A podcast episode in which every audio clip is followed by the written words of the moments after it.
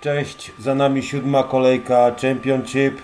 Zaczynamy od piątkowego meczu Derby County z Cardiff City na Pride Park Stadium.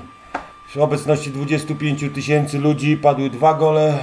Wynik remisowy 1 do 1. Bramki dla Derby County Scott Malone. Wyrównał w 19 minucie Robert Gleitzel. Sobotni mecz Fulham West Bromwich Albion na Craven Cottage. Wy- Wynik również remisowy. Antony Knockhert dla Fulham w 49 minucie, w 80 minucie Semi Adjadzi wyrównuje, doprowadza do remisu i wynik 1 do 1. Stoke City. Stoke City ciągle z jednym punktem.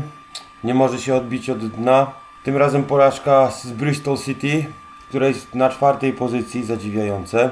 Pierwsza bramka Sam Klukas dla Stoke City już w czwartej minucie, ale w 55 minucie Famara Diedu, a bramka na 2-1 to bramka Toma Edwardsa, jest to bramka samobójcza. Kolejne sobotnie spotkanie to Blackburn Rovers z Millwall na Ewood Park w obecności prawie 12 tysięcy ludzi. Blackburn pokonuje Millwall 2-0. Bartosz Białkowski od pierwszej minuty na boisku. Obronionych kilka dobrych strzałów. Niestety drużyna Millwall przegrywa 2-0 po bramkach Derrick- Derricka Williamsa i Bradley'a Daka. Jest to kolejna br- bramka Daka w tym sezonie. Preston North End, Brentford, następny mecz. 2-0 dla Preston, a bramki dla Preston zdobyli Sean Maguire i Tom Burkhazen. Kolejne sobotnie spotkanie to Middlesbrough z Reading na Riverside Stadium. Middlesbrough wygrywa po bramce Marvina Johnsona 1-0. I mamy jedną z największych niespodzianek sobotnich. Swansea City Nottingham Forest. Swansea przegrywa u siebie 1-0 po bramce Alfy Samedo. Mimo porażki Swansea pozostaje na drugim miejscu w tabeli. Queen Park Rangers podejmowało Luton Town na swoim boisku.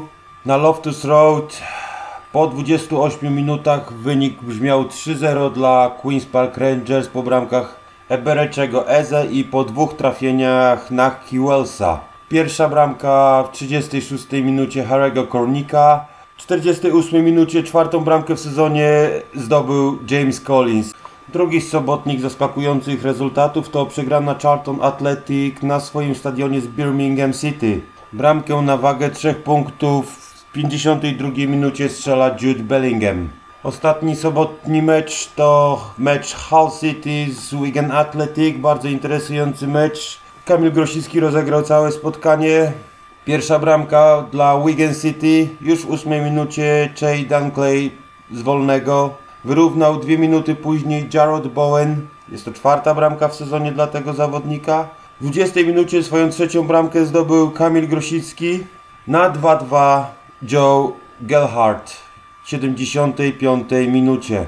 Pierwszy z dwóch niedzielnych meczy to spotkanie Huddersfield z Sheffield Wednesday. Terriery, mimo że zatrudniły nowego trenera, ciągle bez formy. Kamil Grabara w bramce. Niestety wynik 0 do 2 po bramkach Stevena Fletchera i sama Winola.